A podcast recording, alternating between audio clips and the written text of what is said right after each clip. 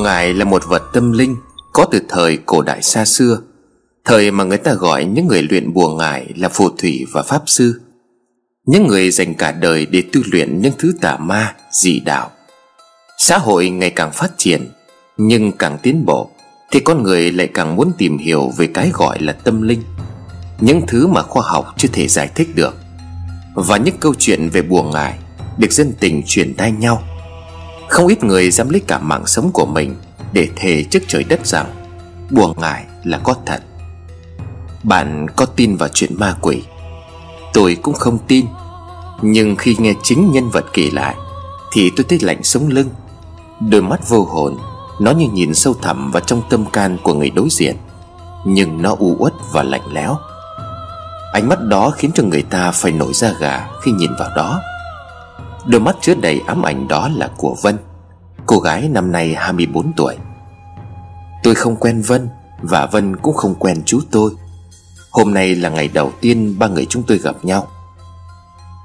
Chú tôi là bộ đội xuất ngũ Những năm 1975 Là bộ đội cho nên những năm tháng chiến tranh Phải đóng ở trong rừng trong núi, Có khi cả năm trời.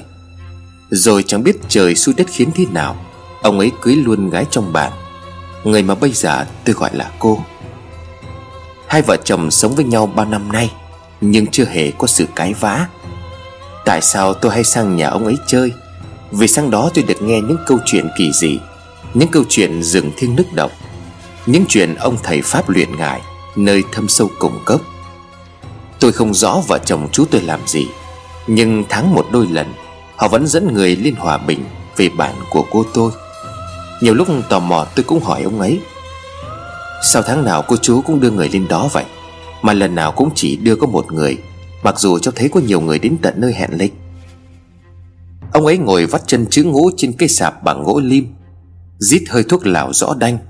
Ông ấy nhả khói Chầm chầm nhấp một ngụm trà rồi nói, Chú nói sợ mày không có tin, Nhưng mà chú dẫn người lên đó là đi giải bùa. Mà làm bùa cũng có. Trên đó có ông thầy năm nay cũng đã gần 90 tuổi. Ông ấy đang nói thì bà cô tôi đi ra Và hắng giọng. Ông chú tôi vội lặng câm Sau cái liếc sắc như dao của bà vợ. Bà cô tôi đi vào bên trong. Ông ấy ghé sát tai tôi rồi nói nhỏ. Ông ấy luyện ngải. Nghe xong câu đó, Tôi tự nhiên thấy lạnh hết cả sống lưng. Tôi giật mình lùi lại. Chú lại trêu cháu. Chắc hai người lên đó mua đặc sản hay là thuốc thang gì Mà dưới này không có chứ gì. Ông ấy cười nhẹ rồi lại vê bi thuốc lào Để chuẩn bị làm bi nữa. Nhưng số người đến nhà ông ấy không phải ít.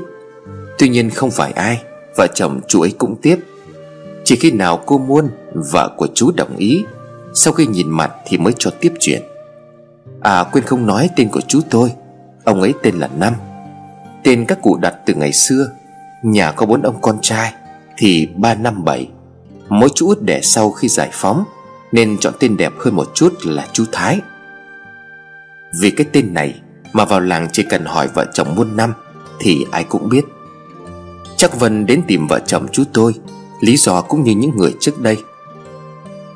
Vân không đi một mình, Còn một bà hơi đứng tuổi, Ăn mặc sang trọng, Vàng đeo đầy người.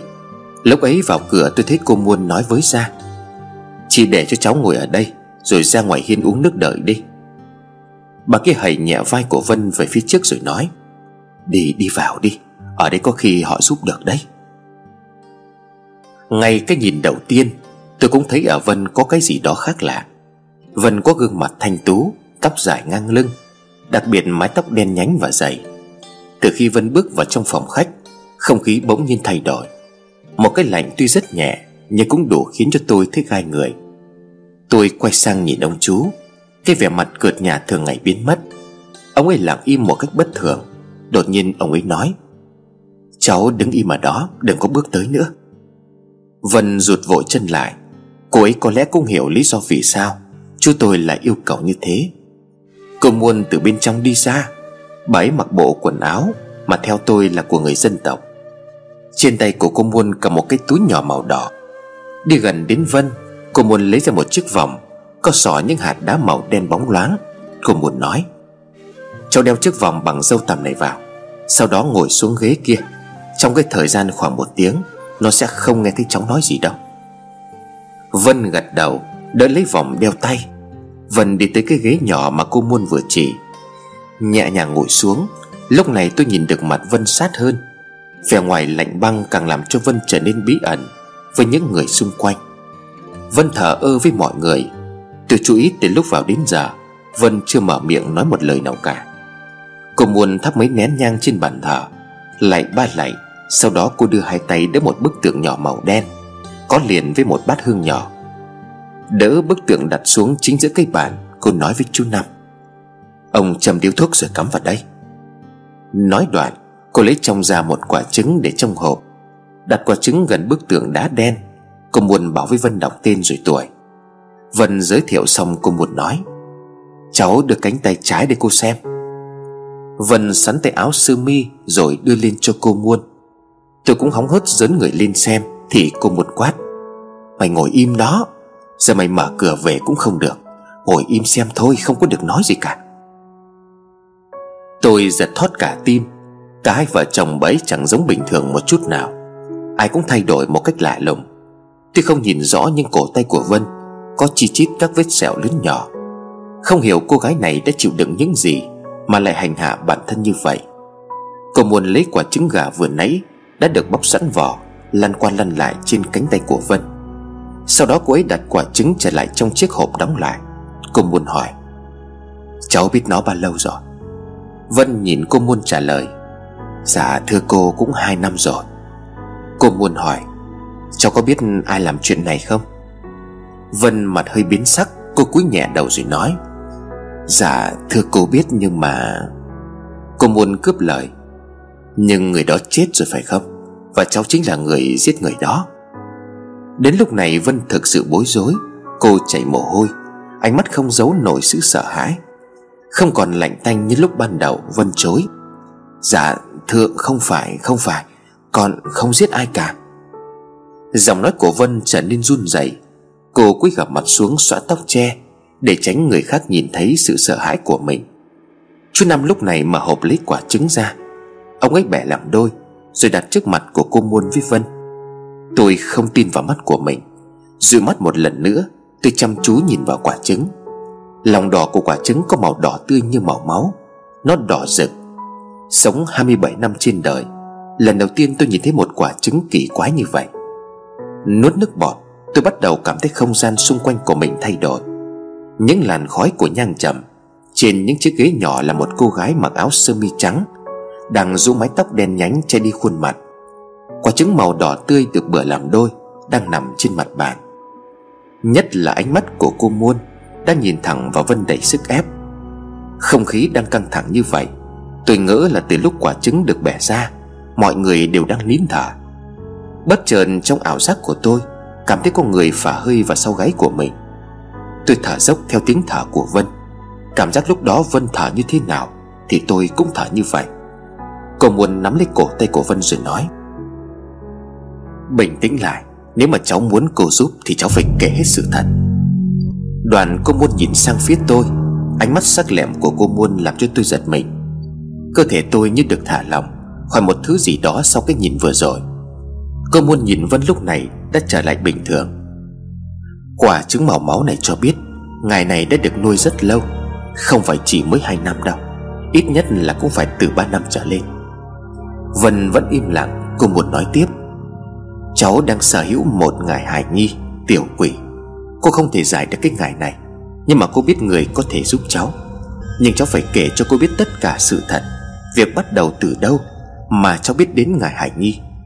Cháu muốn thoát khỏi nó Thì cho dù tìm đến cái chết, Nhưng nó không muốn thì cháu chưa thể chết được. Nghe cô muốn nói như chạm đến tận đáy tâm can, Vân bật khóc, Cô khẽ gật đầu đồng ý với cô Muôn, Vân nói Dạ thưa cô, Con khổ lắm. Nhiều lần con muốn tự tử Nhưng mà tỉnh lại vẫn thấy mình sống. Đã hai năm nay con sống mà không bằng chết. Cô xin cô cứu con. Lau vội nước mắt Vân bắt đầu kể lại câu chuyện đã xảy ra với cô Cách đây hơn 3 năm. Cũng là biến cố khiến cho cuộc đời của cô Trở thành sống giả, chết giả Hai bàn tay đan vào nhau Vân cúi mặt không dám nhìn về phía trước. Với giọng run rẩy Vân bắt đầu kể. Gia đình của Vân sống ở Thái Bình. Cha Vân mất trong một vụ tai nạn lái xe Đi đánh hàng từ cửa khẩu móng cái về. Va chạm quá nặng Tuy được người dân đưa vào trong bệnh viện cứu chữa, Nhưng hai ngày sau đó, Bố của Vân không thể qua khỏi. Vân còn nhớ trước lúc lâm chung, Bố của Vân cố nhét vào tay một người bạn của bố Là chú Toàn một cái dây bạc nhỏ, Mặt đã lục bảo, Rồi chỉ tay vào mẹ con Vân. Ai ở đó cũng hiểu rằng Bố Vân muốn gửi gắm mẹ con Vân cho người bạn thân nhất, Cũng là chiến hữu làm ăn của mình. Sau đó, ông nhắm mắt xuôi tay. Chú Toàn lớn hơn bố Vân 2 tuổi Vợ cũng mất sớm. Thế bảo hai vợ chồng lấy nhau được 3 năm, Nhưng không có con cái. Không rõ nguyên nhân là do ai, Nhưng một ngày nọ Chú Toàn thấy vợ mình nhảy từ tầng 3 xuống chết ngay tại chỗ. Theo kết luận của công an, Thì chú Toàn bị khủng hoảng tâm lý, Dẫn đến việc tự sát.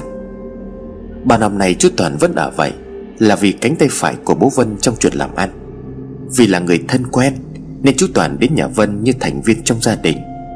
Chú cũng rất quan tâm đến gia đình của Vân. Từ ngày bố mất Thì chú thường xuyên hơn, Lo cho Vân và mẹ Vân từng bữa ăn giấc ngủ. Sau 3 năm, Hai mẹ con Vân cũng chấp nhận chú Toàn làm chồng Và làm bố dượng Việc làm ăn ở cửa khẩu Từ khi chú Toàn tiếp nhận rất thuận buồm xuôi gió, Chú Toàn và mẹ Vân không làm đám cưới. Vân còn nhớ ngày chú Toàn chuyển đến nhà Vân hôm đó mưa rất to. Vân có hỏi mẹ tại sao chú lại muốn chuyển đến đây, Thì mẹ nói Nhà cũ có kỷ niệm buồn với chú. Vợ chú tự tử chết ngay khi chú ở nhà. Giờ chú muốn chuyển về đây với mẹ con mình, Để phần nào quên đi quá khứ đau thương đó. Vân lúc đó nghĩ cũng thương chú Toàn lắm. Trời mưa to, Vân và mẹ đổi ô ra xe Để giúp chú chuyển đồ. Mẹ thì kéo vali, Thấy có hũ bằng sứ màu trắng, Nắp được chùm vải đỏ. Vân định bê vào thì chú Toàn kéo giật Vân lại rồi nói, Đây là hũ trò cốt của vợ dượng. Mưa trơn trượt thế này, Lát giường tự chuyển vào nhà cũng được, Cảm ơn con. Vân thấy cái kéo tay đó khá mạnh, Hơi đau nên Vân cũng không nói gì, Chỉ lặng lặng đi vào trong. Vừa quay lưng đi, Bỗng Vân nghe như có một tiếng cười ở bên tai. Giọng cười là của một đứa trẻ. Vân hốt hoảng quay lại, Thì sấm nổ rung trời. Tiếng sấm làm cho Vân giật mình, trượt chân ngã xuống. Chú Toàn vội chạy đến đỡ Vân dậy rồi nói, Con cẩn thận chứ Dương đã bảo rồi trời mưa trơn lắm, Con đi từ từ thôi. Tiếng sấm cùng với cái ngã đau điếng vừa rồi Làm cho Vân quên hẳn cái điệu cười khi nãy. Mà có khi là Vân tự nghĩ ra, Trời mưa thế này thì tiếng mưa rơi, Tiếng gió rít qua vách tường. Những âm thanh đó pha trộn, Khiến cho con người ta nhầm lẫn. Mưa càng ngày càng to, Gió càng lớn, Chiếc ô của Vân bị thổi bung ra. Vội vã Vân chạy vào trong nhà Chiếc áo mỏng của Vân đang mặc ướt hết. Chú Toàn cũng đi đằng sau. Hai dượng con vào đến nhà, Thì mẹ Vân chạy đến đưa khăn cho hai người lau khô. Vân hột nhiên tươi cười đỡ lấy khăn từ tay của mẹ rồi lau tóc. Vân quay sang hỏi dượng Toàn Mưa to quá dượng à Mày nãy con không cầm cái bình của dượng Không chắc rơi vỡ rồi. Bất chợt Vân nhìn thấy ánh mắt của dượng Toàn, Đang nhìn chằm chằm vào phần cơ thể, Bị nước mưa làm lộ rõ một một của Vân. Dượng Toàn đang ngắm cái cơ thể của cô gái đôi mươi. Đang nhìn bầu ngực lộ ra, Lấp ló sau chiếc áo lót, Dính chặt vào lớp áo mỏng tanh bên ngoài. Vân vội lấy khăn chen đi phần ngực, Rồi đỏ mặt quay đi. Bị bắt gặp Dượng Toàn cũng thấy bối rối. Tay vẫn ôm chiếc hũ trắng sứ Có nắp vải màu đỏ. Dượng Toàn hắng giọng rồi nói, Đúng là thời tiết mưa nắng thất thường, Không biết đường nào mà lần À mà mình này, Căn phòng nhỏ anh có nói với em hồi trước Em đã thu dọn cho anh chưa? Mẹ Vân đang để gọn đồ vào trong một góc Quay ra nói với Dượng Toàn. Dạ em dọn rồi đó anh. Trên phòng tầng 2 Tài chức anh Quân dùng để đồ cũ vẫn dùng được. Nó nằm ngay cạnh phòng ngủ của mình đó anh. Vân thắc mắc không hiểu Tại sao Dượng Toàn lại muốn dọn sạch sẽ cái căn phòng nhỏ đó. Thế Vân tỏ vẻ không hiểu, Mẹ Vân liền giải thích. Dượng con muốn dùng cái căn phòng đó để lập bàn thờ. Để cho cốt của cô Loan trong cái phòng đó thả cúng. Mẹ nghĩ như vậy cũng tiền Gian thờ nhà mình Để vợ chuối ở đó cũng không có tiền. Vân còn nhớ lúc nhỏ, Vân hay trốn bố vào căn phòng đó để nấp. Căn phòng đó tuy là phòng chứa đồ Nhưng tràn ngập kỷ niệm. Tiếng cười của hai bố con Vân khi bố tìm được Vân Đang trốn trong cái tủ cũ.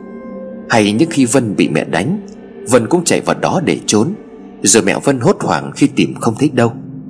Lúc đó bố Vân xuất hiện rồi nói, Giờ tìm được con thì mình không được đánh nó nhé. Mẹ Vân rối rít gật đầu. Một phút sau bố vào trong phòng chứa đồ, Lôi cổ của Vân ra, Rồi giao cho mẹ. Vậy là Vân không bị mẹ đánh. Nhắc tới căn phòng nhỏ đó, Vân chợt chảy nước mắt Vì nhớ đến bố. Điều đầu tiên Dường Toàn làm là khi vào nhà đó là chuyển ban thờ, Lư hương, Bát nhang lên căn phòng nhỏ. Những thứ đó Dượng Toàn nhờ mẹ con Vân chuyển lên. Chỉ riêng cái hũ sứ màu trắng Đậy bằng nắp vải đỏ, Thì Dượng Toàn chưa hề đặt xuống dù chỉ một lần.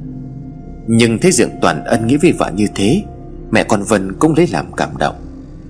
Đồ đạc thờ cúng được chuyển hết lên phòng nhỏ. Dượng Toàn nói, Giờ anh ở đây bày biện nốt, Em với con giúp anh những cái thứ còn lại nhé. Làm ngớt mưa cả nhà mình đi ăn. Mẹ Vân gật đầu đồng ý rồi hai mẹ con Vân xuống phụ dưỡng toàn ít đồ cá nhân. Khoảng một tiếng sau mẹ Vân nói, Con lên xem dưỡng xong chưa? Cả nhà mình chuẩn bị đi ăn. Vân nghe lời mẹ chạy lên tầng 2 Nơi căn phòng nhỏ. Cửa đang mở hé, Trời mưa nên khá âm u. Phòng nhỏ không bật điện, chỉ lập lòe ánh sáng mờ mờ. Ra là giường toàn thắp nến. Vốn tò mò, Nên Vân ngó qua khe cửa hé nhìn.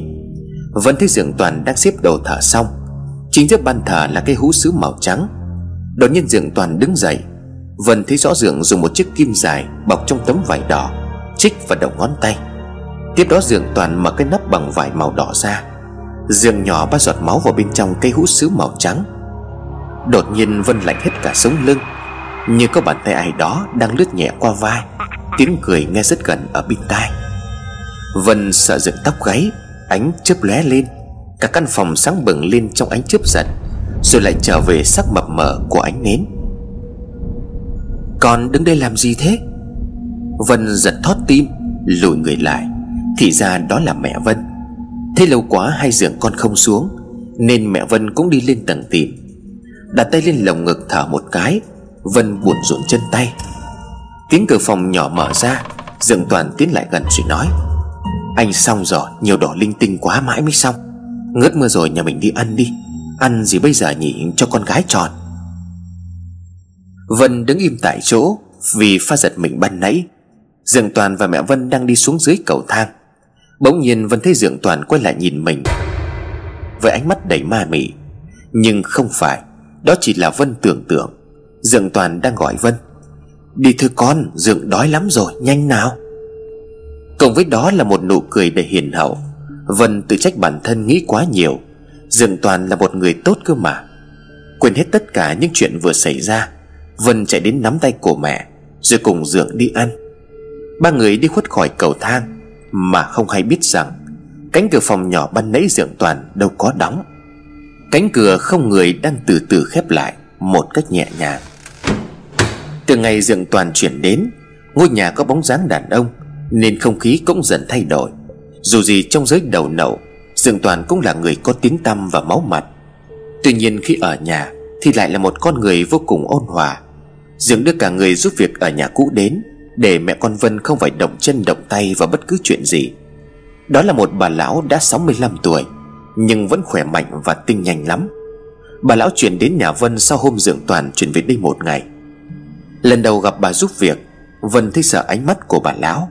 Bà giúp việc có cái dáng khá lùn Tóc bạc trắng tinh, Da nhăn nheo điểm chút đổi mồi. Nhưng bà giúp việc nhanh nhẹn lắm. Tuổi đã cao nhưng mà đi không cần chống gậy. Đưa bà giúp việc đến nơi, Dượng Toàn nói. Đây là bà Lanh, Người ở dưới quê Dượng. Ở nhà Dượng làm giúp việc cũng đã gần 3 năm nay rồi. Gia đình bà ở quê Thì con cái cũng không còn ai. Nghĩ thương bà nên là Dượng để cho bà ở lại giúp việc. Bà nhìn thế thôi chứ còn minh mẫn lắm đấy con. Từ hôm nay bà sẽ ở đây cơm nước, Dọn dẹp cho nhà mình. Vân và mẹ vốn tính thương người. Nghe dựng toàn kể hoàn cảnh của bà khó khăn, Nên ai cũng mồi lòng. Bà Lanh nhìn Vân rồi nói, Cô chủ nhỏ xinh quá, Già cũng có một đứa cháu gái, Nếu còn sống chắc cũng chạc tuổi cô bây giờ. Tiếc là vụng dại, Cả mẹ lẫn con đều không cứu được. Dương Toàn vội dừng câu chuyện của bà Lanh lại, Kìa bà, những cái chuyện buồn trong quá khứ đừng có kể ra đây, Lại làm cho mọi người suy nghĩ. Nhà mình thì rộng, Bà ở luôn trong cái phòng khách ở tầng 1 đi. Đi lại cho nó dễ. Vân cũng tiếu tít sách đồ hộ bà Lanh Vào căn phòng trống ở gần cầu thang tầng 1 Căn phòng dành cho khách đến chơi mà lỡ xe, Hay uống quá say còn có chỗ để ngả lưng. Từ hôm nay nó là căn phòng của bà Lanh giúp việc. Dương Toàn cũng dặn hai mẹ con. Từ bây giờ có người giúp việc rồi, Hai mẹ con không cần phải làm gì cả. Chuyện dọn dẹp cứ để cho bà Lanh làm. Cái phòng thờ trên tầng 2 để cho cốt của vợ anh. Hai mẹ con đừng có vào đấy.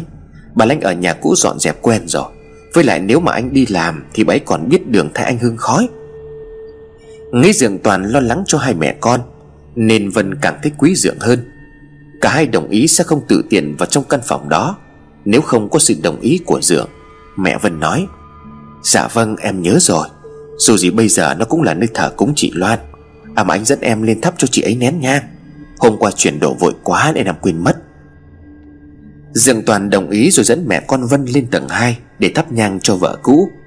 Vân ngồi dưỡng phòng khách để xem tivi Bỗng nhiên Vân cảm thấy hơi lạnh. Một cảm giác như có ai đó đang nhìn mình từ phía sau. Như phản xạ, Vân quay lại thì bà Lanh đang đứng ở đó. Nhìn Vân, bà Lanh khẽ hỏi, Cô chủ nhỏ muốn ăn gì lát già đi chợ làm cơm? Vân thở dài một cái rồi trách Bà đứng đây từ bao giờ thế, Làm con giật cả mình? Bà Lanh xếp lại vài chiếc cốc, Đôi bàn tay nhăn nheo nhìn thấy cả từng đốt xương ngón tay của bà, Làm cho Vân hơi rụt rè. Bà Lanh nói, Thưa cô chủ Giả thích cô xem phim chăm chú quá, Nên không lỡ gây ra tiếng động cho giả xin lỗi.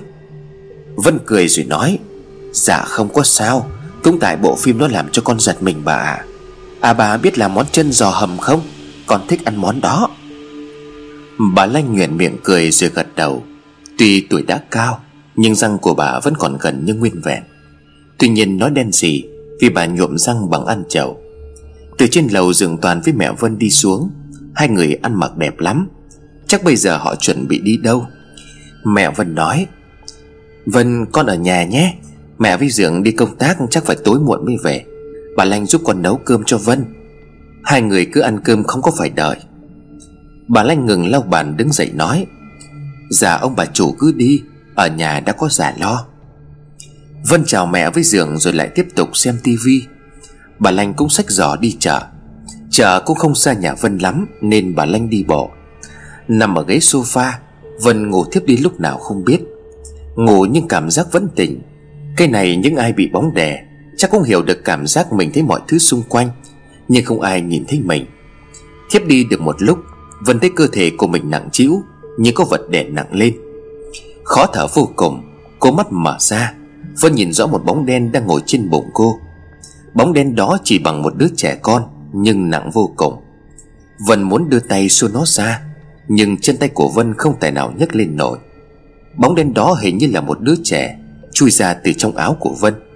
Nó len lỏi đến ngực, Rồi đột nhiên nó chui từ cổ áo thò mặt ra nhìn Vân Một cách ngơ ngác. Vân cảm nhận được rõ hai bàn tay nhỏ của nó Đang sờ lên mặt của mình. Mơ hồ mông lung, Vân không thể diễn tả được khuôn mặt của nó. Bỗng nhiên nó mở miệng cười rồi nói, Bắt được rồi nhé. Điệu cười lanh lành ma mị đó, Hình như Vân đã nghe được ở đâu đó. Tiếng thở dốc của Vân sau khi vùng dậy, Thì ra đó là ác mộng. Vân vừa bị bóng đè, Ngồi thần người ra ghế một lúc mà mồ hôi vẫn chảy ra trên mặt, Khiến cho Vân cay xẻ cả mắt. Có bao giờ Vân bị bóng đè khi đang ngủ đâu? Mặc dù Vân có nghe về chuyện bóng đè nhiều lần, Không khí trong nhà bỗng trở nên lạnh toát. Vân biết giờ này chỉ có bà Lanh ở nhà, Vân gọi to. Bà Lanh, bà có nhà không? Chẳng có ai trả lời. Căn nhà rộng làm cho Vân cảm thấy bản thân không yên tâm. Ngôi nhà của Vân ở bao năm nay Hình như đã là một ngôi nhà khác. Dù đồ đạc mọi thứ vẫn còn nguyên vẹn, Bất giác Vân cảm thấy cần phải đi ra khỏi nhà ngay.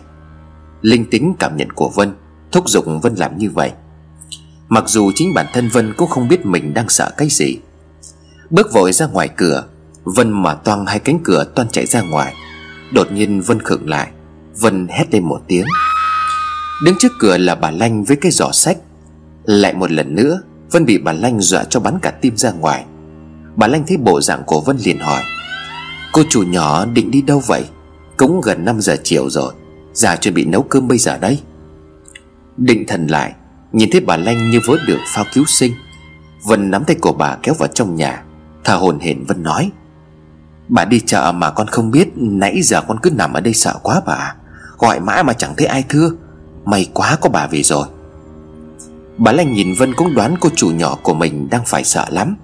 Gương mặt thất thần của cô vẫn còn nguyên. Bà Lanh vội an ủi. Chắc tại ban nãy cô chủ nhỏ xem phim ma, Nên mới ngủ ma thấy ác mộng đó. Người ta hay bảo là nghĩ gì mơ đấy. Chứ ban ngày ban mặt thì ma quỷ nào dám xuất hiện. Con cái già toàn chết trẻ, Nhớ thương chúng nó quá. Tối nào già cũng nằm mơ thấy chúng nó cô à. Chán bà Lanh, Không hiểu là bà đang an ủi hay dọa Vân. Mà nghe thấy như vậy Vân càng sợ. Vân đi với bà Lanh vào trong bếp phụ giúp. Hôm nay đúng là món chân giò hầm mà Vân thích. Đứng trong căn bếp làm mấy việc lặt vặt. Vân thấy không còn sợ hãi nữa. Lửa trong bếp cùng công việc phần nào Khiến cho Vân bẵng đi giấc mơ quái đản ban nãy. Vân tự nhủ sau này không xem phim mà nữa. 7 giờ tối, Cơm nước xong xuôi, Bà Lanh đang dọn ra bàn. Vân thì lấy điện thoại gọi cho mẹ, Hỏi xem mẹ có ăn nhà không. Mẹ Vân trả lời, Hôm nay mẹ với Dường đi ăn với khách, Tối muộn mới về. Con ăn cơm xong nhớ đi ngủ sớm. Nói rồi mẹ Vân tắt máy. Vậy là tối nay ở nhà chỉ có Vân và bà Lanh. May mà còn có bà Lanh. Nếu ở nhà một mình, chắc Vân sợ mà chết. Nghĩ vậy Vân tự nhiên thấy quý bà Lanh vô cùng. Đi vào trong bàn ăn, Vân chén luôn món khoái khẩu. Bà Lanh không ngồi mà cứ đứng trước mặt Vân. Thế lạ Vân nói, Bà ngồi xuống ăn với cháu đi, Sao lại đứng ở đó? Bà Lanh nhẹ nhàng thưa Dạ dạ chỉ giúp việc thôi. Sao dám ngồi ăn chung được? Cô cứ ăn đi. Cô chủ nhỏ ăn xong dạ dọn dẹp rồi mới ăn. Vân che miệng cười, Vì Vân không nghĩ người giúp việc Lại câu lệ lễ tiết như vậy. Vân đứng lên kéo bà Lanh ngồi xuống rồi nói, Bà là người lớn tuổi, Tuy là người làm, Nhưng mà nhà con coi bà cũng như là người trong gia đình. Bà mà không ngồi ăn thì con cũng đâu dám ăn. Bà Lanh ấp ống nói, Nhưng ông chủ biết tôi sẽ bị mắng. Vân khắp thức ăn và bát cho bà rồi nói Không đâu Dượng là nghỉ tốt Không có mắng bà đâu Mà bà hầm món chân giò này ngon lắm. Bà Lanh ngập ngừng nói Ông, ông chủ Vâng, ông chủ là người tốt Vậy già cũng ăn nhé Cảm ơn cô. Nói đến Dượng Toàn Hình như bà Lanh có điều gì đó chưa nói hết. Nhưng khi đó Vân cũng không quan tâm. Cái Vân quan tâm lúc này là món chân giò. Có ăn là Vân chẳng cảm thấy sợ hãi nữa. Giấc mơ buổi chiều bây giờ Vân quên sạch. Chẳng còn ký ức gì về bóng đen hình đứa trẻ, Nhìn Vân cười man dại. Ăn xong, Vân xin phép bà Lanh lên phòng học. Dù lúc đó đang là kỳ nghỉ hè, Nhưng bài vở không phải là không có. Phòng Vân ở tầng 3 Muốn lên cầu thang thì phải đi qua phòng của mẹ, Rồi đến phòng nhỏ để cho cốt của cô Loan, Vợ cũ của Dượng Toàn. Trời mùa hè luôn có những cơn mưa rào bất chợt. Dự báo thời tiết cũng nói phải mưa thông mất mấy ngày. Hôm qua mưa, Sáng nay trời âm u nhưng chưa đổ hạt. Và bây giờ trời mới mưa. Tiếng cửa sổ chưa đóng lại, Đang bị gió thổi đập vào tường. Vân mở cửa phòng mẹ, Thì các cửa sổ đã được đóng kín. Đi tiếp mấy bước chân đến căn phòng nhỏ. Bất ngờ có tiếng cạch cạch, Đúng ra là phát ra từ căn phòng này. Vân nắm tay cầm định mở, Thì có tiếng đằng sau gọi. Cô chủ nhỏ định làm gì thế? Bà Lanh vừa đi từ cầu thang lên nói với Vân. Vân quay lại trả lời. Cửa sổ phòng này chưa đóng bà à Có định vào đóng cửa không mưa hắt hết.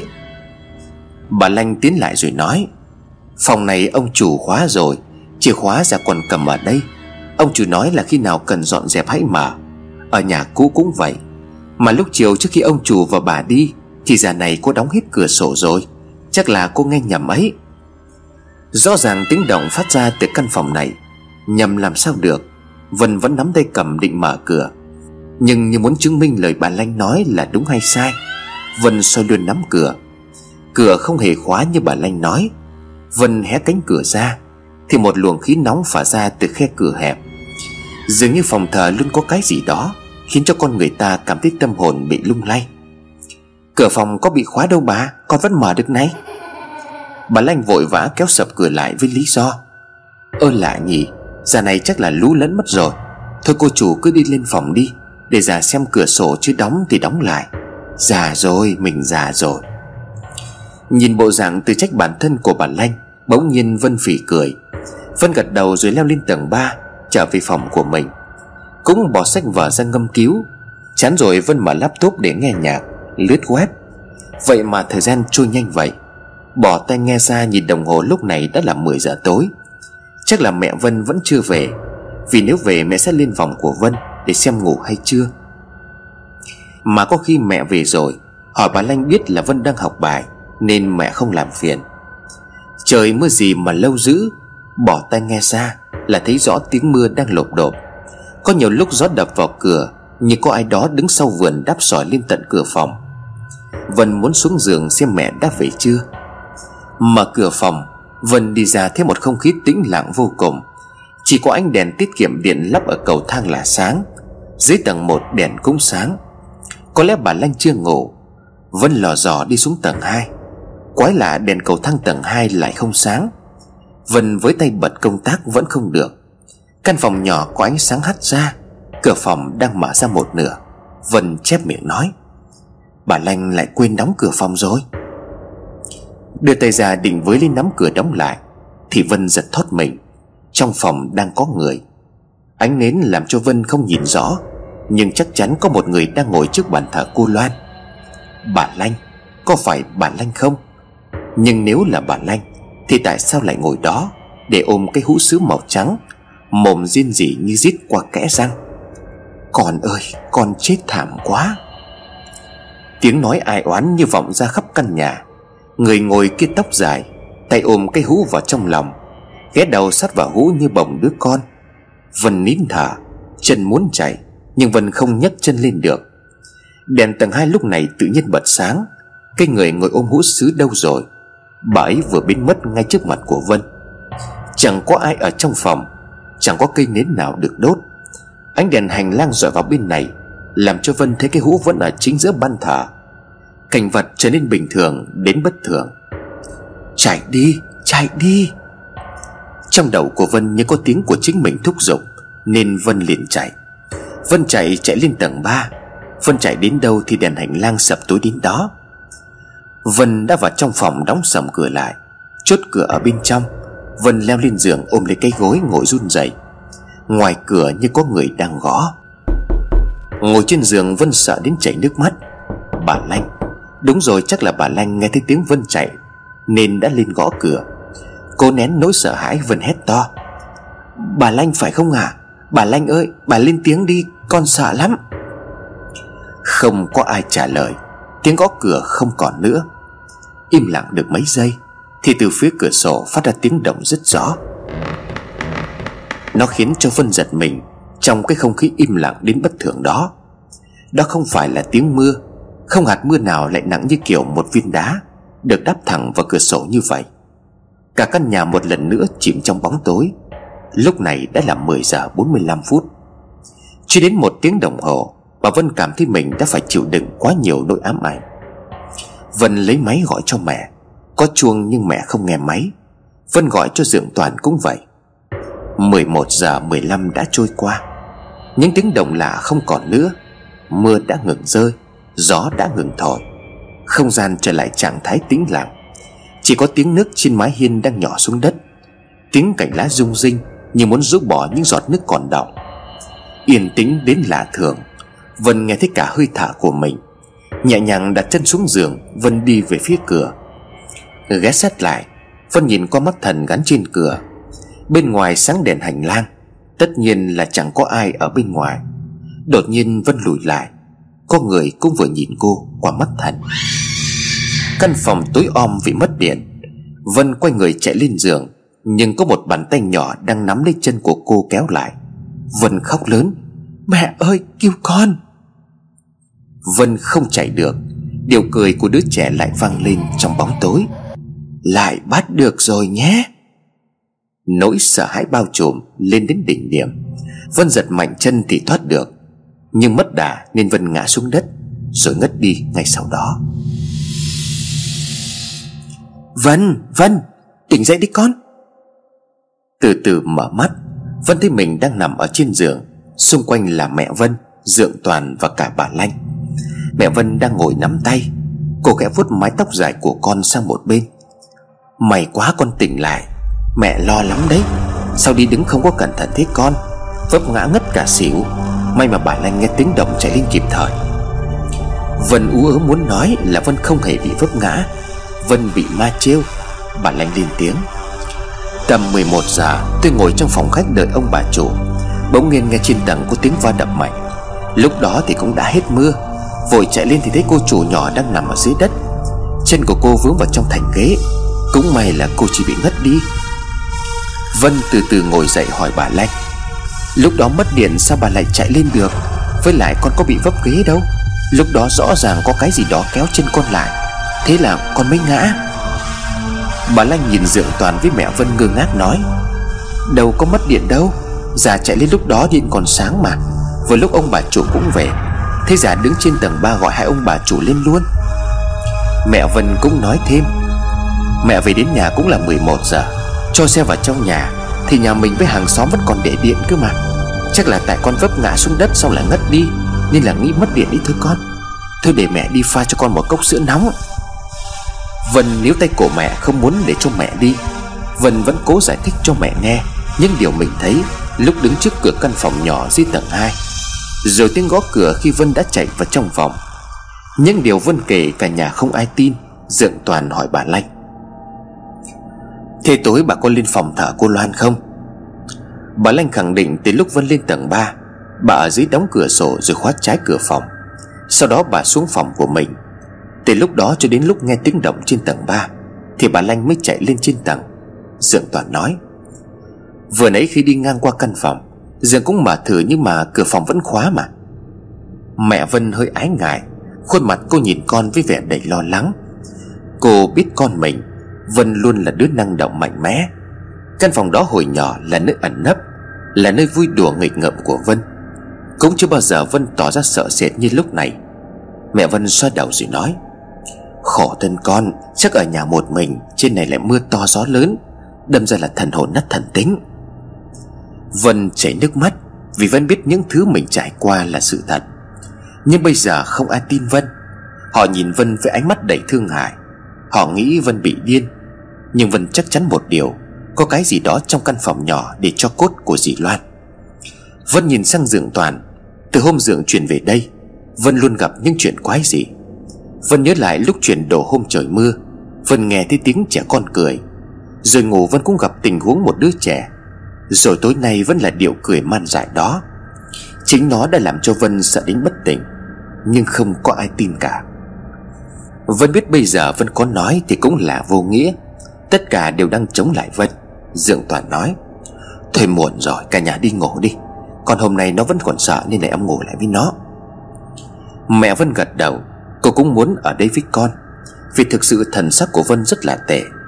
Đồng hồ đã điểm 12 giờ đêm. Bà Lanh với Dượng Toàn đi về phòng của mình. Căn phòng chỉ còn lại hai mẹ con. Vân ôm chặt lấy mẹ thủ thị Mẹ, mẹ có tin con không? Nhà mình có ma thật đấy mẹ. Mẹ Vân xoa đầu Vân rồi nói, Mẹ tin con chứ? Mẹ không tin vào chuyện ma quỷ Nhưng mà cũng không phủ nhận. Hồi bố con mới mất, Mẹ cũng mơ gặp thấy bố con trong nhà, Nhưng bố con chỉ đứng nhìn mẹ con mình ngủ rồi lại đi. Vân gặng hỏi mẹ, thì bố lúc đó nhìn thế nào hả mẹ? Có giống như lúc bố còn sống không? Mẹ ôm chặt Vân rồi nhẹ nhàng kể, Bố buồn vì không được ở cạnh mẹ con mình nữa, Cũng như mẹ con mình nhớ bố vậy.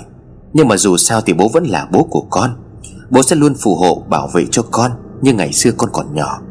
Vậy nên con gái của mẹ không có gì phải sợ nữa. Nghe mẹ nói như vậy, Vân cảm thấy ấm áp vô cùng. Áp đầu vào ngực của mẹ, Vân ngủ thiếp đi lúc nào không biết. Một buổi tối đầy mệt mỏi, Đầy ám ảnh đối với Vân. Trong vòng tay của mẹ, Cô có thể yên tâm ngủ một giấc ngon lành. Gần một tháng trôi qua, Mọi việc trôi qua êm đềm. Vân không còn thấy những câu chuyện kỳ lạ nữa. Cho đến hôm nay Dường Toàn sau một chuyến hàng về đến nhà, Tất cả đã thay đổi. Lúc đó Vân đang ngồi ở trong phòng khách, Thấy Dượng Vân vẫn mở lời chào, Nhưng Dượng Toàn không nói gì. Ông ta đi thẳng lên tầng trên, Nơi phòng của mẹ Vân. Không hiểu có chuyện gì Mà Vân thấy Dượng Toàn chửi bới mẹ mình rất nặng nề. Vân vội chạy lên tầng xem sao. Trước mặt Vân là cảnh Dượng Toàn đang túm tóc Tát thẳng vào mặt mẹ Vân, Những cái để đau điếng. Vân lao vào ôm chầm lấy mẹ. Sao ông lại đánh mẹ tôi?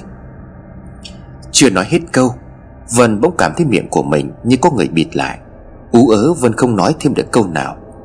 Muốn lao đến giúp mẹ, Nhưng sao Vân cứ bị đẩy lùi ra? Vân ngồi im trước cửa nhìn mẹ đang bị đánh, Mà khuôn mặt cũng không phản ứng gì. Vân khóc chảy nước mắt, Nhưng không tài nào cử động nổi. Lão Toàn đánh mẹ Vân càng lúc càng hăng. Không chỉ còn là những cái bạt tai, Hắn lao vào như một con thú đang khát mồi. Hắn đạp thẳng vào bụng, Vào đầu, Miệng luôn chửi bới. Còn điếm này, Lúc tao đi làm mày ăn mặc, Trang điểm đẹp, Rồi mày đi ngoại tình có phải không? Lão hỏi những câu nhưng không cần nghe trả lời. Mẹ Vân nằm bệt dưới đất, Nhưng vẫn không hé lấy nửa lời. Không hiểu lúc đó lão nói với ai. Nhưng rõ ràng lão đang nói chuyện với một người nào đó Không phải mẹ con Vân. Cái loại vô dụng không thể mang thai này Thì phải đập cho chết. Chỉ có con là ở bên cạnh ta thôi. Vân nghĩ rằng lão đã bị điên. Nhưng cái điên rồ nhất đang diễn ra trong căn phòng này Không phải là hắn, Mà là việc Vân từ đầu đến giờ không thể động đậy. Vân nhìn mẹ mình bị hành hạ Mà không thể nói được nửa lời.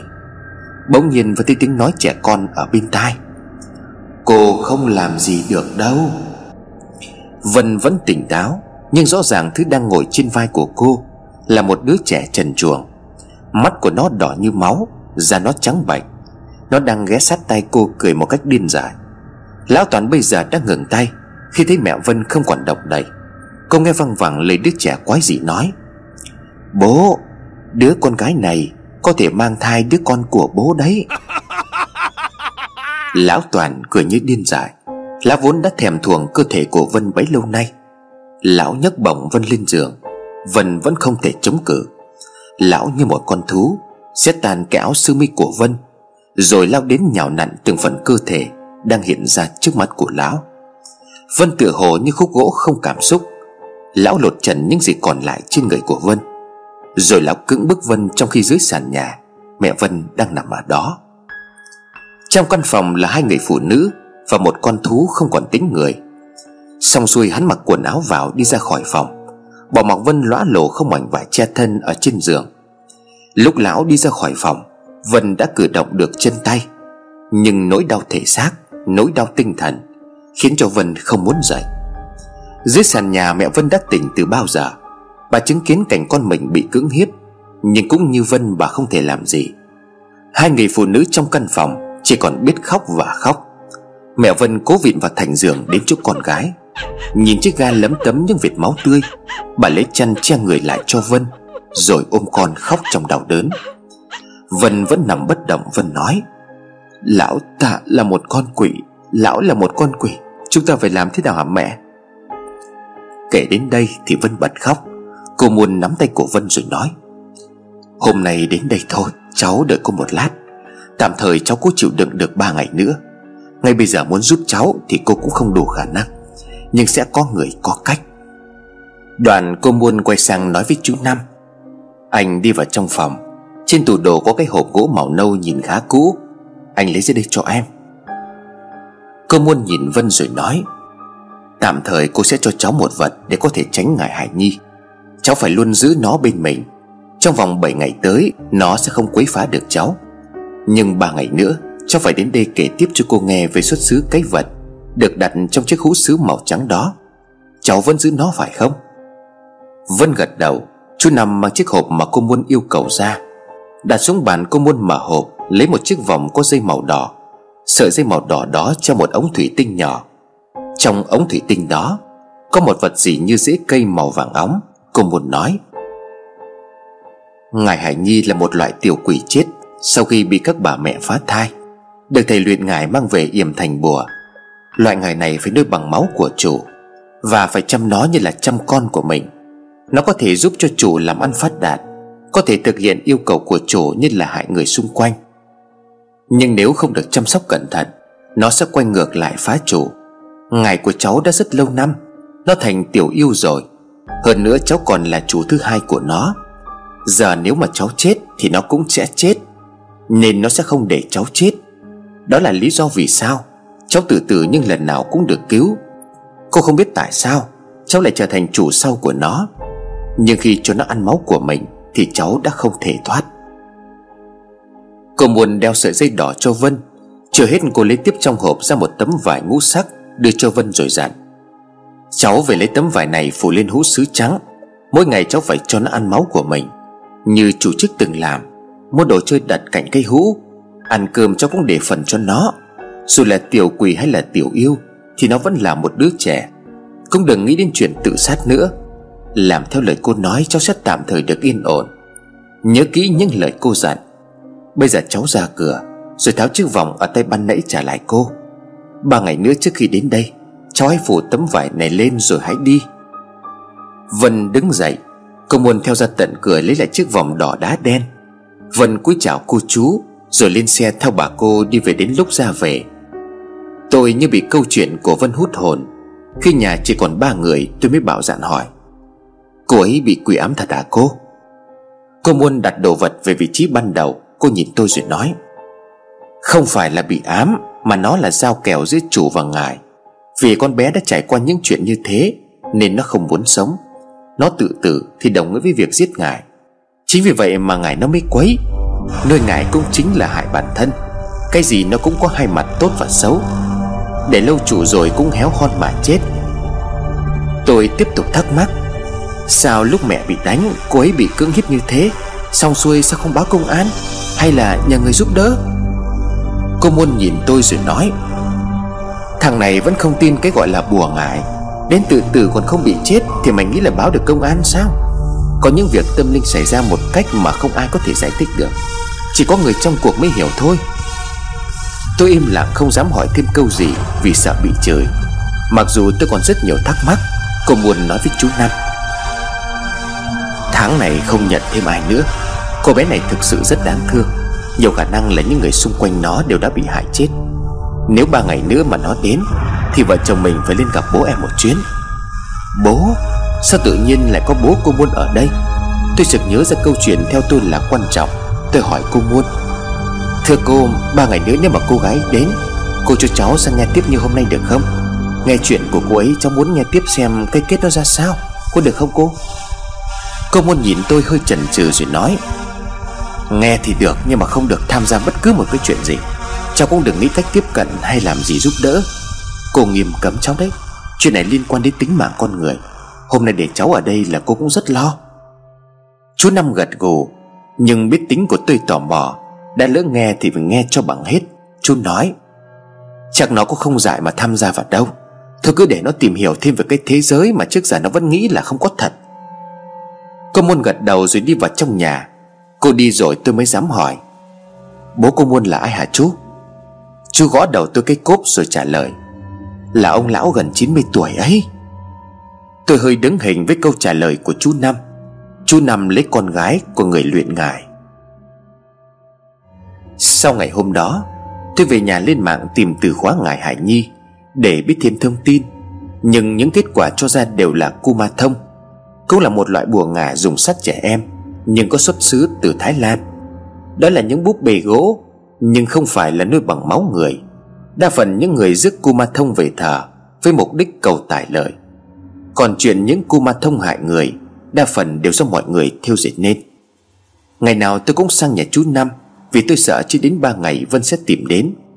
Nhưng phải đến đúng ngày thứ ba Vân mới xuất hiện. Tuy mới chỉ có mấy ngày không gặp, mà thấy thần sắc của Vân thay đổi một cách rõ rệt. Da của cô không còn xanh xao, Nó đã hồng hào trở lại.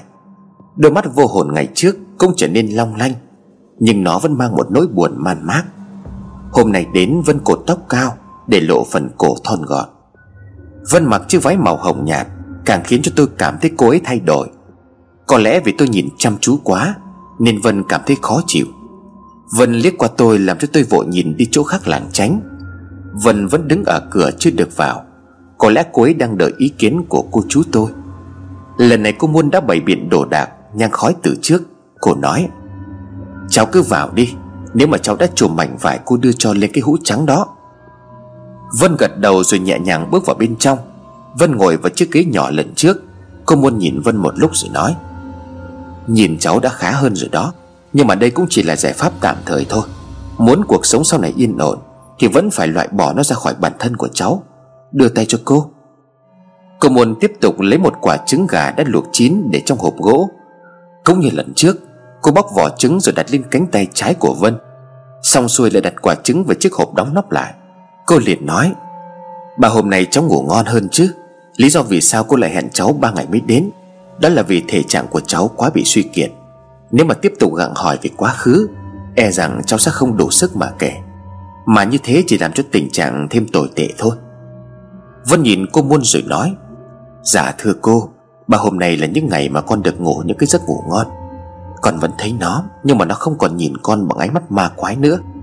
Nó nói với con làm Sao cô lại thay đổi như vậy? Nhưng mà con không có nói gì. Cô môn khẽ gật đầu, cô nói tiếp. Mảnh vải ngũ sắc mà cô đưa cho cháu, Nó có tác dụng chấn an những linh hồn. Rồi việc cháu quan tâm, Cho nó ăn, Cũng một phần sẽ giúp cho nó không quậy phá. Miễn là tư tưởng cháu không nghĩ đến chuyện chết, Thì việc gì cũng có cách giải quyết. Nói xong, cô muốn bỏ quả trứng ban nãy ra bẻ làm đôi. Tôi ban đầu nghĩ là có khi nào Quả trứng lại có màu đỏ như máu nhưng không, Lòng đỏ của quả trứng đổi thành màu đen kịt, Đen lắm. Không có một chút màu vàng vốn có của trứng. Chỉ còn lại một màu đen xám xịt. Cô muốn đặt hai nửa quả trứng xuống rồi nhìn Vân nói. Quả trứng đổi màu đen nghĩa là tình trạng của cháu đối với ngài khá hơn. Nhưng mà cũng chỉ là khá hơn so với màu đỏ của máu thôi. Khi nào mà lăn quả trứng lên người Mà không bị biến đổi màu Thì khi đó mới hết ngài. Còn màu đen như thế này là vẫn rất nguy hiểm. Đoạn cô nói với chú Năm, Lát anh đem quả trứng này đi đốt như lần trước, Tránh để cho chó mèo hay là con gì ăn, Kẻo lại bị mang hỏa. Lần thứ hai nhìn thấy hiện tượng kỳ lạ, Nếu đây không phải cô chú tôi, Thì chắc tôi nói là bọn họ làm ảo thuật. Làm sao có thể khi một quả trứng cả lục bình thường, Lăn trên tay rồi bẻ ra, Mỗi lần lại là một màu quái đản khác nhau. Nín thở nuốt nước bọt không dám hé răng, Tôi thấy cô muôn nhẹ nhàng nói với Vân, Tâm trạng ổn hơn rồi. Hôm nay cháu kể tiếp cho cô nghe những gì xảy ra sau đó. Thời gian lần này không gấp gáp như lần trước. Cháu cứ từ từ mà kể, Rồi cô sẽ dự liệu. Vân ngồi im lặng tầm một phút, Rồi tiếp tục kể câu chuyện còn đang giang dở.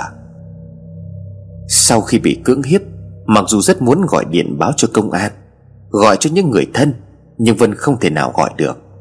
Cầm điện thoại thì bị rơi, Không bấm được số. Chưa hết rồi trong đầu luôn nghĩ đến lão toàn súc sinh đã gây ra những việc gì? Nhưng hễ ai gặp nói chuyện khác thì không sao. Nếu vân định nói chuyện về lão toàn, thì một là vân có nói thì cũng không ai nghe, hai là muốn nói nhưng cũng không mở mồm được. Về phần của mẹ vân sau ngày hôm đó, bà trở thành như một con người khác, thơ thẩn không nói, không cười với ai. Cho gì ăn nấy, và bà chỉ ở trong phòng. Chỉ có điều mỗi lần nhìn thấy vân, bà lại ôm mặt khóc nức nở. Bà Lanh là người được Lão Toàn dặn dò chăm sóc mẹ Vân. Lão Toàn thì sau đợt đó, Hắn không còn giấu giếm chuyện Lão làm gì trong căn phòng nhỏ đó nữa. Ngày nào Lão cũng vào đó khoảng nửa tiếng. Có lần Lão còn không đóng cửa, Vân nhìn thấy Lão mặt như mất hồn, Ngồi giữa phòng nói chuyện một mình. Có lúc Lão văn xin ai đó giúp mình chuyện làm ăn. Bất chợt Lão quay ra cửa nhìn Vân đang đứng ở đó, Với ánh mắt vô hồn. Rồi Lão nhoèn miệng cười một cách sảng khoái. Lão điên rồi. Ngày nào lão cũng đánh mẹ Vân. Đánh chán tay lão lại tìm đến Vân để thỏa mãn dục vọng. Lần một, lần hai, Vân còn ý thức chống cự, Mặc dù đang nằm bất động. Lâu dần, Vân phó mặc cho lão muốn làm gì thì làm. Vân biết mình bây giờ không còn là con người nữa.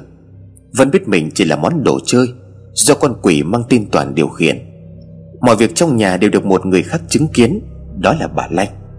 Nhưng chưa một lần bà Lanh lên tiếng một ngày kia lão toàn có việc phải đi hai hôm. Đó có lẽ sẽ là hai ngày yên ổn nhất của Vân. Từ ngày xảy ra chuyện, Nếu như Vân không rời khỏi phòng. Vân đi xuống phòng khách, Cô đi vào trong bếp. Cô lang thang như một bóng ma thần thư trong nhà. Cô đưa tay lấy con dao thái sắc nhọn, Cho tay vào bồn rửa.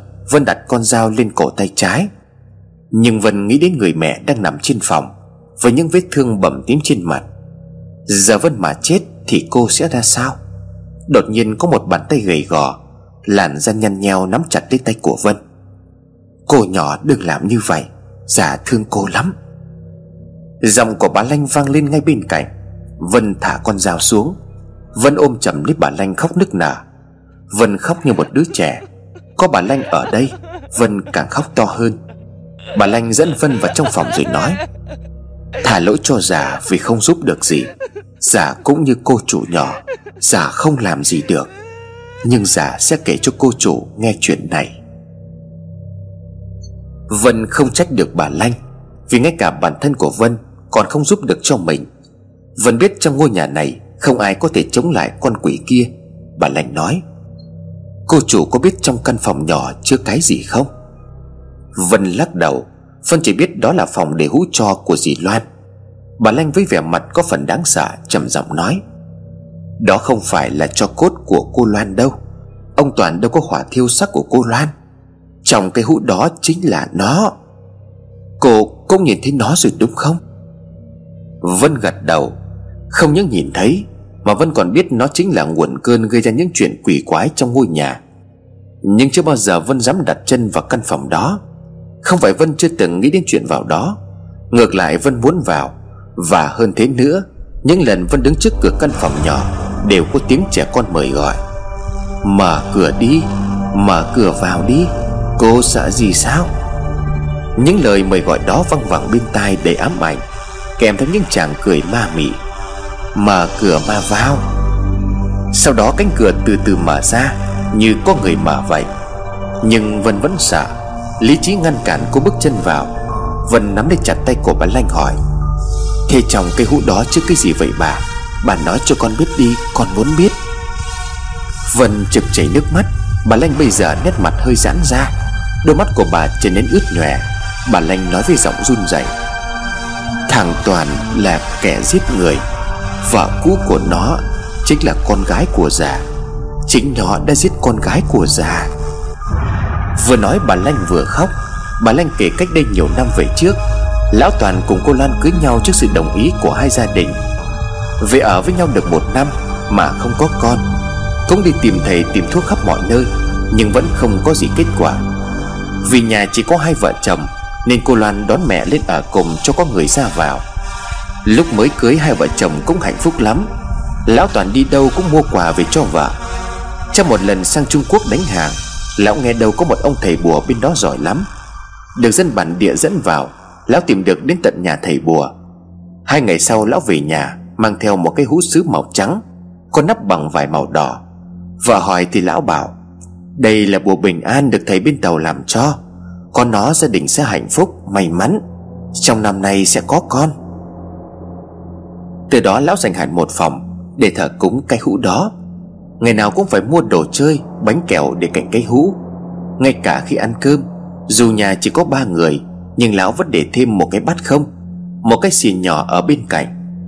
Bà Lanh thấy làm lạ thì cũng hỏi, Nhưng Toàn gắt đó là việc của lão Có lần dọn nhà, Bà Lanh thấy Toàn đang trích máu ở đầu ngón tay nhỏ Cho vào cái hũ sứ Một lần tò mò bà định mở hũ ra xem, Thì bị Toàn chửi bới gay gắt. Lão nói không ai được chạm vào nó ngoài lão từ hôm đó, Lão cáu gắt với tất cả mọi người. Có những đêm khi mọi người ngủ, Lão còn ôm chiếc hú ngồi nói những câu không ai hiểu được. Vừa nói, lão vừa cười một cách sảng khoái. Rồi có một hôm, lão đi đâu về, Tay cầm một tờ giấy, Chạy lên tầng 3 tìm vợ, Lão quát chửi bới. Hai vợ chồng cãi nhau gay gắt. Lão đánh vợ từ trong phòng ra ban công. Lão bóp cổ vợ rồi để ngược xuống lan can. Và rồi cô Loan đã xảy chân ngã từ tầng 3 xuống. Lúc đó bà Lanh đang đứng ở ngoài vườn Nhìn con gái ngã xuống đất chết tươi tại chỗ Không nhắm mắt được. Bà Lanh chỉ kịp hét lên một tiếng. Sau đó bà Lanh bất tỉnh như có ai đó đánh vào đầu từ phía sau. Khi bà Lanh tỉnh lại Thì thấy mình đã nằm ở trong phòng. Bà nghĩ bà vừa trải qua một cơn ác mộng. Bà chạy ra ngoài thì thấy công an đang đứng ở ngoài vườn. Dưới bách cỏ chỉ có vết máu loang lổ Cùng với hình đánh dấu hiện trường của công an. Bà Lanh run rẩy hỏi Con, con gái tôi đâu? Lão Toàn đi lại gần đỡ mẹ dậy rồi nói, Không quên bộ mặt đầy thương xót. Nhà con tự tử rồi mẹ ơi, Lúc đó con không có ở nhà, Mẹ thì lại ngủ ở trong phòng. Bà Lanh nhìn Toàn để gây sợ, Khi chính mồm của lão thốt ra những lời dối trá trắng trợn. Bà muốn nói với công an, Toàn đang nói dối. Chính bà nhìn thấy lão đẩy con bà từ tầng 3 rơi xuống. Nhưng bà không thể mở lời. Có điều gì đó chặn cứng trong cổ họng của bà. Bà chỉ ú ớ khiến cho những người có mặt ở đó Nghĩ rằng bà bị sốc khi biết tin con gái tự tử. Mấy ngày sau công an kết luận, Loan bị trầm cảm tâm lý vì gánh nặng con cái. Cô bị vô sinh, Chán nản nên Loan tự tử. Tất nhiên toàn là người chồng Phải chịu nhiều đau buồn nhất. Trong đám tang, Lão khóc như mưa. Lão trách bản thân không ở nhà khi vợ mang bệnh. Lão trách vì lão mà Loan mới tự tử. Ai nhìn lão cũng cảm thương vô cùng. Còn bà Lanh. Từ hôm con gái chết, Bà không nói được câu nào. Chỉ ngồi bên linh cứu của con khóc đến mở cả mắt. Đôi lúc bà còn hướng về phía mọi người muốn nói gì đó. Bà khui chân múa tay, Nhưng chẳng ai hiểu gì. Họ nghĩ bà không chịu nổi nỗi đau mất đứa con gái, Khi chính bà cũng đang ở nhà. Sau đám tang của vợ, Toàn không cho bà Lanh ra ngoài. Không biết cầu cứu ai, Mà cũng chẳng nói được những gì muốn nói. Ngày nào bà cũng ngồi trước ảnh của con khóc hết nước mắt. Một hôm dọn dẹp những thứ đồ của con gái, Bà Lanh tìm thấy một tờ xét nghiệm của bệnh viện. Không phải Loan mà Toàn mới là người vô sinh. Bà gục xuống, Bà đã bắt đầu hiểu lý do vì sao Toàn đánh vợ. Và vì sao Loan lại chết, Lão Toàn không chấp nhận kết quả. Lão không muốn ai biết chuyện này. Khi nói chuyện, Có lẽ Loan cũng đã đi xét nghiệm và biết kết quả. Hai người cãi cự Trong cơn điên cơn hoảng loạn. Toàn đã giết vợ Bà Lanh bỗng nhiên giật mình Vì có tiếng nói từ phía sau. Vậy là bà đã biết. Nếu bà nói chuyện này cho ai biết, Thì không chỉ có bà, Mà cả đứa con gái của bà ở quê đều sẽ phải chết. Bà Lanh quay lại phía sau, Bà giật lùi người lại sợ hãi. Toàn đang đứng trước mặt của bà, Nhưng không phải một mình. Lão đang ấm trên tay một đứa trẻ trần như nhộng, Đầu không một sợi tóc. Đứa trẻ đang úp mặt vào ngực của lão Bỗng nhiên quay ra nhìn.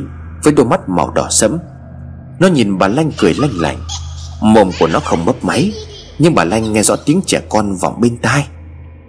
Con sẽ khiến cho bà ấy nghe lời.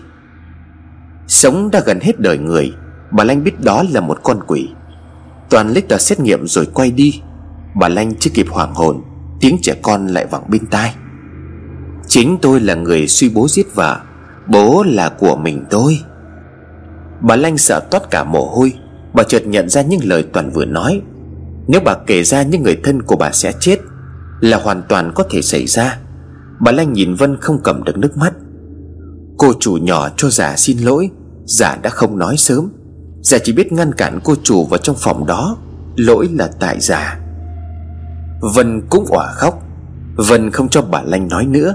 Vân biết dù bà Lanh có nói, Thì kết cục với Vân càng thê thảm hơn. Thứ trong hũ đó sẽ ngăn cản tất cả. Vân lo sợ hỏi bà Lanh. Sao giờ bà lại nói cho con biết? Bà không sợ lão sẽ giết bà sao? Mà sao bà lại có thể kể cho con nghe? Mà không kể được cho ai? Bà Lanh tay vẫn run rẩy, Không phải run vì sợ Mà vì quá đau đớn. Cô chủ còn nhớ đứa cháu gái hôm đầu tiên già nhắc đến không? Thực ra nó là con gái thứ hai của già. Mấy năm trước khi đứa lớn chết, Thì đứa thứ hai đang mang thai. Nhưng sau đó một tháng, Bị ngã cầu thang đứa con cũng mất vì sảy thai. Con gái của già mấy năm này vẫn sống, Nhưng chồng nó mới báo tin, Hôm qua nó bị xe tai nạn chết, Rồi còn vì sao chúng ta có thể nói chuyện với nhau, Vì chúng ta đang ở một căn nhà. Đột nhiên bên ngoài có tiếng mẹ Vân gọi, Vân, con ở đâu? Nghe tiếng mẹ, Vân vội chạy ra bên ngoài, Nhưng làm gì có ai. Căn nhà vắng lặng không một tiếng động. Cánh cửa của phòng bà Lanh đóng sập lại. Vân la vội đến cầm nắm tay vặn liên tục. Cánh cửa không thể mở được. Vân dùng sức đạp nhưng vô vọng. Bên trong là tiếng thở gấp gáp của bà Lanh. Tiếng đồ đạc rơi vỡ. Vân đứng bên ngoài cửa gào thét. Vân gục xuống nói những tiếng yếu ớt. Đừng, dừng lại đi, Tao xin mày đấy.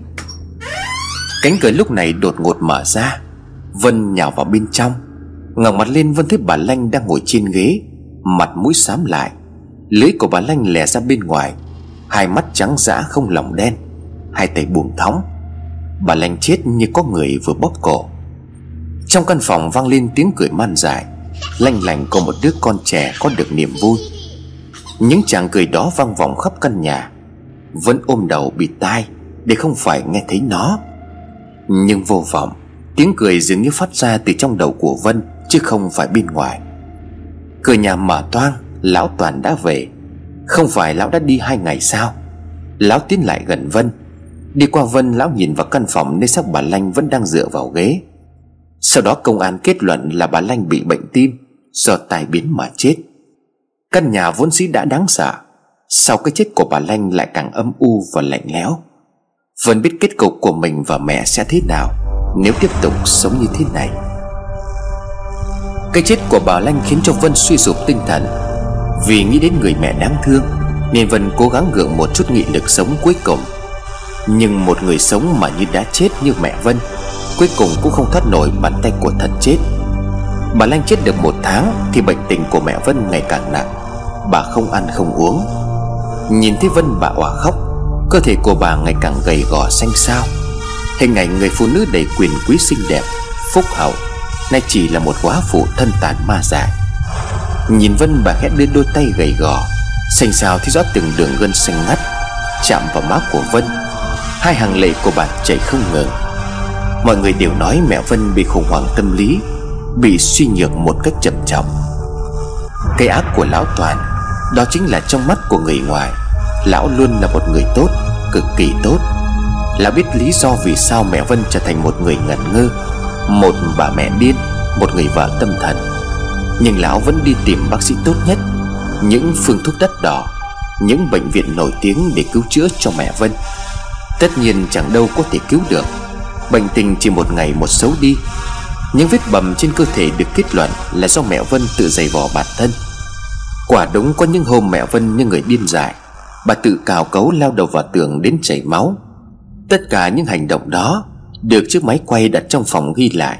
Mà theo lão Toàn nói với bác sĩ công an là, Nhiều lúc tôi phải đi ra ngoài, Đặt máy quay để con biết ở nhà vợ nó xảy ra chuyện gì hay không. Rồi khi lão đưa những đoạn video đó cho bác sĩ xem, Thì họ đều kết luận mẹ Vân bị điên không có gì là lạ. Hôm nay nhìn mẹ, Vân cảm thấy tim của mình đau nhói, Như đang bị ai dùng dao lam cắt ra từng mảnh. Nhưng Vân không khóc, Bởi vì nếu cô khóc thì người mẹ đáng thương kia càng khóc to hơn. Như vậy cả hai càng thêm đau đớn mà thôi. Những tháng qua mẹ Vân bị đánh đập, Hành hạ một cách dã man. Đã đến lúc cơ thể người đàn bà tội nghiệp đó Không thể giữ lại chút hơi tàn. Tối hôm đó khi đang cố mớm cho mẹ chút nước, Vân đã khóc. Cô khóc òa lên sau bao ngày bị kìm nén cảm xúc. Cô làm rơi chiếc gốc thủy tinh. Ôm mẹ Vân gào thét trong tuyệt vọng. Mẹ cô đã chết ngay trên tay của cô. Nhưng gương mặt của bà thoáng chút cười như vừa được giải thoát. Bàn tay xanh xao của bà vẫn đang nắm lấy tay của Vân. Kết cục bi thương của một gia đình. Đám tang mẹ Vân được tổ chức rất long trọng. Và khi lão Toàn đang khóc, Giống hệt như lời kể của bà Lanh Khi lão khóc cô Loan Lão khóc khiến cho những người đến phúng viếng, Cảm tưởng lão đang đau đến từng khúc ruột. Còn Vân, Mẹ mất mà sao cô dừng dưng đến vô tâm? Cô đứng trước di ảnh của mẹ Mà đôi mắt lạnh lùng, không có hồn. Cô không rơi một giọt nước mắt. Họ đâu có biết được rằng Con tim của cô đang dì từng giọt máu. Cô đã khóc đến rơi cả huyết lệ Vào cái ngày mẹ cô mất. Thế giới này không còn gì để níu kéo Vân nữa. Sự lựa chọn của Vân bây giờ Có lẽ là cách chết để giải thoát. Nhưng kẻ đang khóc lóc thảm thiết kia Vẫn ung dung sau khi bức hại biết bao nhiêu người. Từ sâu thẳm con tim Nỗi đau tột cùng đã biến thành thù hận. Vân muốn sống Vân phải sống. Sống để biết mình đang chống lại cái gì. Sống để báo thù. Kẻ đó là ai? Chính là người mà Vân vẫn gọi là cha dượng toàn. Đôi mảnh khăn tang trùng kín đầu. Có lẽ không ai chú ý. Khuôn mặt cô cúi gằm, Mái tóc dài buông xõa kia Vừa nở một nụ cười bí hiểm. Chôn cất mẹ Vân xong, Ngay buổi tối hôm đó Lão Toàn đã mò vào trong phòng Vân để thỏa mãn thú tính. Không như những lần trước, Lần này Vân chủ động tiến về phía lão. Vân đã thay đổi biến thành một con người hoàn toàn khác. Không những không chống cự, Vân còn thể hiện mình ham muốn, Mình cần hắn. Tất nhiên trước sự mời gọi Từ một người lão ngày đêm thèm muốn sở hữu, Nay lại ngoan ngoãn nghe lời như vậy. Lão Toàn đắm chìm trong sung sướng khoái lạc, Với gương mặt xinh đẹp, Đôi mắt lạnh nhưng hút hồn.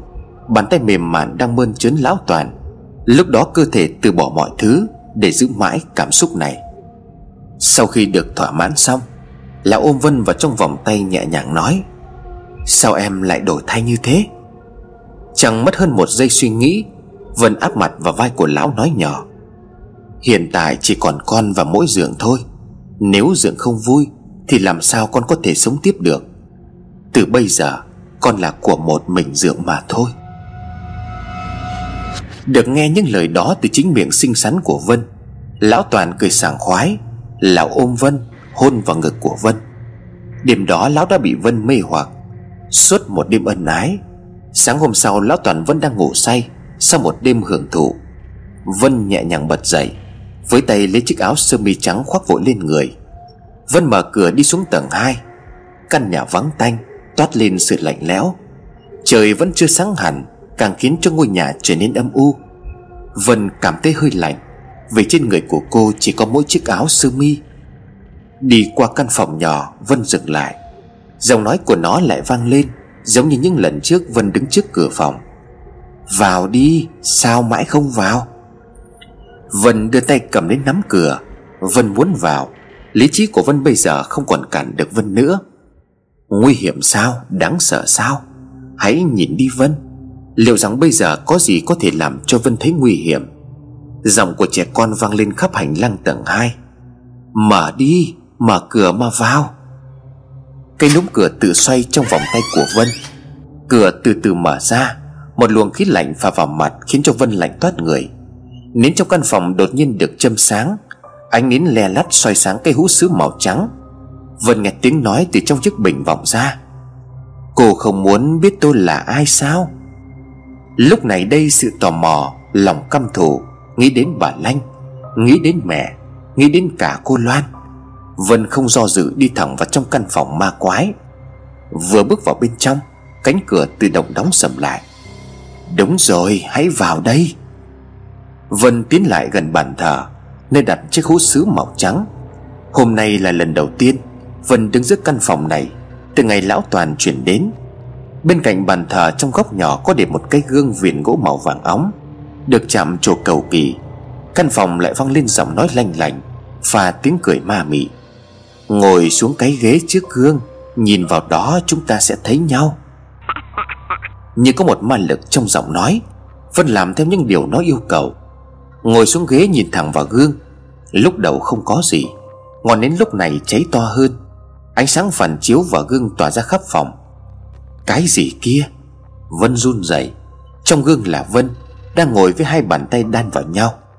Nhưng trên vai của cô là đứa trẻ trần truồng.